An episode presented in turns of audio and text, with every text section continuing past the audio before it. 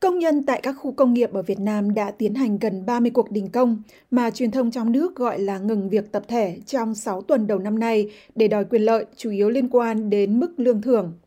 Đây không phải là lần đầu tiên có nhiều cuộc đình công xảy ra, vì trong những năm gần đây, việc công nhân nhảy việc hoặc ngừng việc để đòi tăng lương thường diễn ra vào dịp đầu năm. Thông tin từ Tổng Liên đoàn Lao động Việt Nam được các báo trong nước cho biết rằng, từ đầu năm đến nay đã có 28 cuộc tranh chấp lao động và ngừng việc tập thể trên cả nước.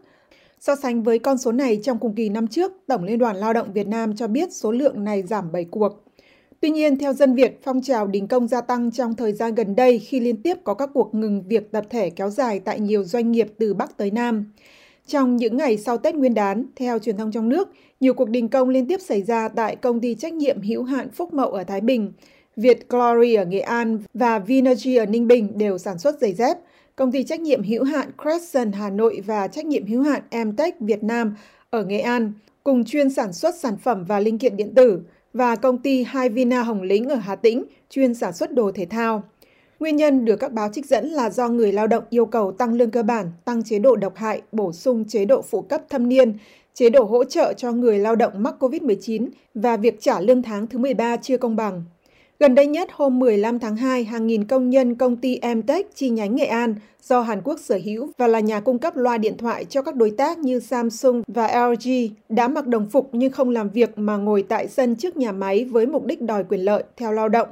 Trước đó, khoảng 5.000 công nhân công ty Việt Glory tại Diễn Châu của Nghệ An hôm 7 tháng 2 cũng đã ngừng việc tập thể đòi quyền lợi và sau đó được chủ doanh nghiệp giải quyết các yêu cầu. Toàn bộ các công nhân đình công đã đi làm trở lại theo lao động.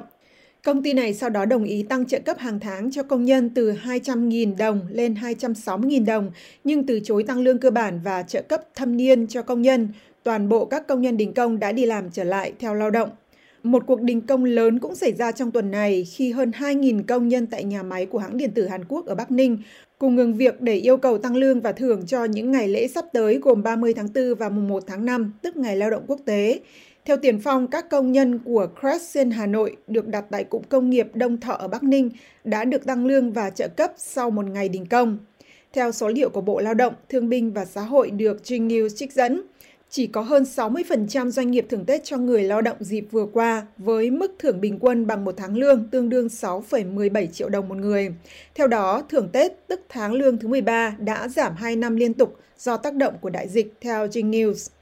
Phó Chủ tịch Tổng Liên đoàn Lao động Việt Nam Phan Văn Anh được thanh niên trích lời cho biết rằng một số nguyên nhân khác dẫn đến các cuộc đình công của công nhân còn bao gồm mâu thuẫn do chủ sử dụng lao động không tuân thủ các quy định pháp luật của doanh nghiệp đối với người lao động, không minh bạch các chế độ của người lao động và điều kiện làm việc không đảm bảo an toàn vệ sinh. Không chỉ riêng công nhân tại các doanh nghiệp, các y bác sĩ ở một số bệnh viện tại Việt Nam gần đây cũng đã biểu tình đòi quyền lợi. Hàng chục nhân viên y tế của Bệnh viện Tuệ Tĩnh vào tháng trước đã cùng xuống đường phản đối việc chậm trả lương trong 8 tháng liên tiếp. Một chuyên gia trong lĩnh vực lao động bà Nguyễn Thị Lan Hương nói với dân Việt rằng, nhìn nhận từ góc độ tích cực thì việc đình công cũng là tín hiệu tốt cho thấy vai trò sức mạnh của người lao động trong việc đòi hỏi thương thảo quyền lợi. Theo bà Hương, điều này góp phần cải thiện quan hệ lao động theo hướng tiến bộ, bình đẳng. Trước tình trạng nhiều cuộc đình công diễn ra trong thời gian gần đây, Tổng Liên đoàn Lao động Việt Nam hôm 16 tháng 2 đã ra công văn hỏa tốc gửi các liên đoàn lao động tỉnh, thành phố nhằm tăng cường thực hiện các giải pháp phòng ngừa, giải quyết tranh chấp lao động, ngừng việc tập thể.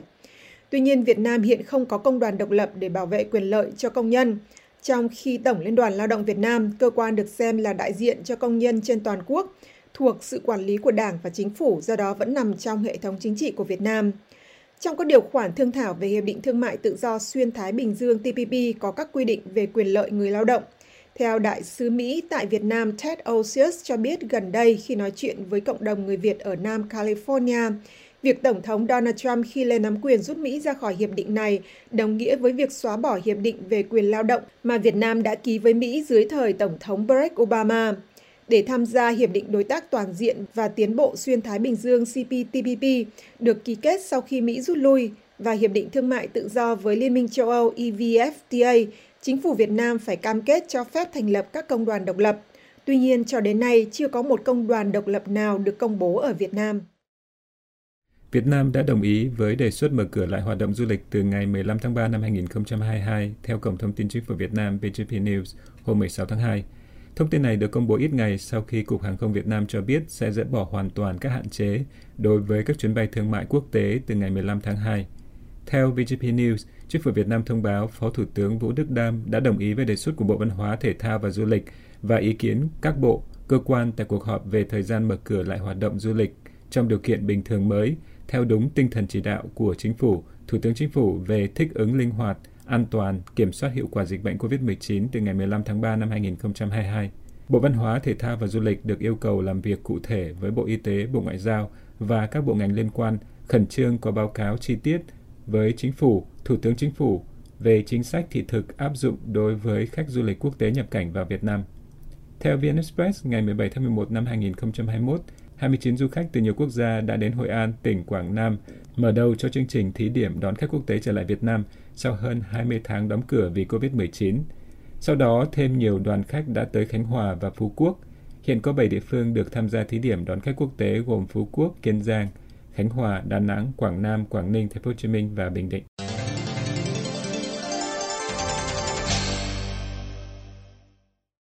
Ngay sau khi Trình Quốc Thư và chính thức trở thành đại sứ Hoa Kỳ tại Việt Nam hôm 11 tháng Giêng,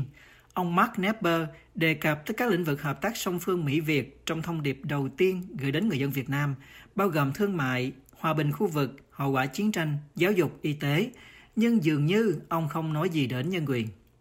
Giới hoạt động kỳ vọng rằng vấn đề nhân quyền Việt Nam, chủ đề nhạy cảm trong mối quan hệ giữa Washington và Hà Nội và thường xuyên được các nhà lập pháp Hoa Kỳ bàn thảo với các cơ quan hành pháp,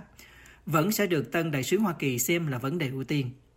Tuy nhiên, các nhà hoạt động nhận định rằng mức độ lên tiếng của chính quyền Tổng thống Joe Biden, dù chính thức hay không chính thức, vẫn còn tùy thuộc vào chính sách chung rộng lớn hơn của Washington. Bà Rhys Bùi, một nhà hoạt động Mỹ gốc Việt thường xuyên làm việc ở Thái Lan, nói với VOA. Mark Nepper này đó thì rất là nhiều người không biết nhiều về ông ta. à, nhưng mà Grace nghe nói đó à, thì ông ta là một người tốt. Bên à, đại sứ Mỹ bên Việt Nam á, thì họ không có uh, có quyền nói lên nhiều là tự vì tất cả những cái gì nó đều từ Washington uh, tới từ Washington uh, từ tòa từ um, uh, State Department uh, bộ ngoại giao. Thì khi mà họ lên tiếng thì tòa đại sứ Mỹ ở bên Việt Nam mới lên tiếng được chứ họ không phải là tự động mà họ lên tiếng. Uh, bởi vậy mình thấy là những cái quá trình uh, của những năm vừa qua mình thấy là uh, cái cái cái vấn đề mà nói về um, nhân quyền cho Việt Nam á, thì uh, không có được lên tiếng nhiều. Thì uh, thì tôi cũng uh, lúc mà vấn đề đồng tâm với lại vấn đề mà khi mà uh, phạm đoan trang bị bắt uh, sau khi mà họ có một cái buổi họp về nhân quyền uh, đối thoại về nhân quyền uh, giữa mỹ việt nam thì sau đó phạm đoan trang bị bắt. Uh, thì uh, bên mỹ phía đại sứ mỹ thì không có lên tiếng nhiều uh, về vấn đề đồng tâm và phạm đoan trang thì mình mới gọi uh, tòa đại sứ mỹ uh, và mình hỏi tại sao không chịu lên tiếng. Thì họ nói tất cả những cái gì họ lên tiếng đều phải từ washington à, thì họ mới lên tiếng được. Do đó khi mà một người um, uh, cái một người um, uh, đại sứ mà tới um, Việt Nam á, thì mình cũng họ, ờ, ông ta có một cái quyền hành nhưng mà không có nhiều giống như mọi người nghĩ là uh, tòa đại sứ uh, Mỹ bên Việt Nam um, có thể làm uh, rất là nhiều về vấn đề um, um, nhân quyền nhưng mà tất cả mọi thứ nó cũng đều lệ thuộc vào Washington uh, nhưng mà hy vọng nó sẽ tốt trong những năm tới. Từ Illinois, ông Vũ Quốc Ngữ, giám đốc tổ chức người bảo vệ nhân quyền, cho VOA biết rằng tình hình nhân quyền Việt Nam ngày càng xấu đi và ngày càng có thêm nhiều tù nhân lương tâm. Cho tới danh sách uh, chúng tôi cập nhật mới nhất là cho đến ngày 31 tháng 12 năm 2021 thì uh, Cộng sản Việt Nam giam giữ ít nhất là 251 uh, tù nhân lương tâm. Có thể có nhiều trường hợp khác mà chúng tôi không thể có không thể có số liệu hoặc là không uh, truyền thông không đề cập tới cho nên chúng tôi không thể uh, uh, nắm được. Nhưng mà đó là con số 251 là con số ít nhất. Từ California, ông Nguyễn Bá Tùng, trưởng ban điều hành của mạng lưới nhân quyền Việt Nam, nói với VOA. Thì tôi thấy hình nhân quyền Việt Nam càng ngày càng bi đát và chính quyền xâm phạm không những là bắt bớ nhiều người mà những bản án họ càng ngày càng nặng hơn. Ông Vũ Quốc Ngữ chia sẻ thêm. Mong muốn có hy vọng nhưng mà cũng rất là là thận trọng trong uh, trong uh, trong cái việc trong trong chính quyền trong trong cái được chính quyền à, Hoa Kỳ họ có à, mạnh mẽ hơn à, về vấn đề vi phạm nhân quyền của cộng sản Việt Nam.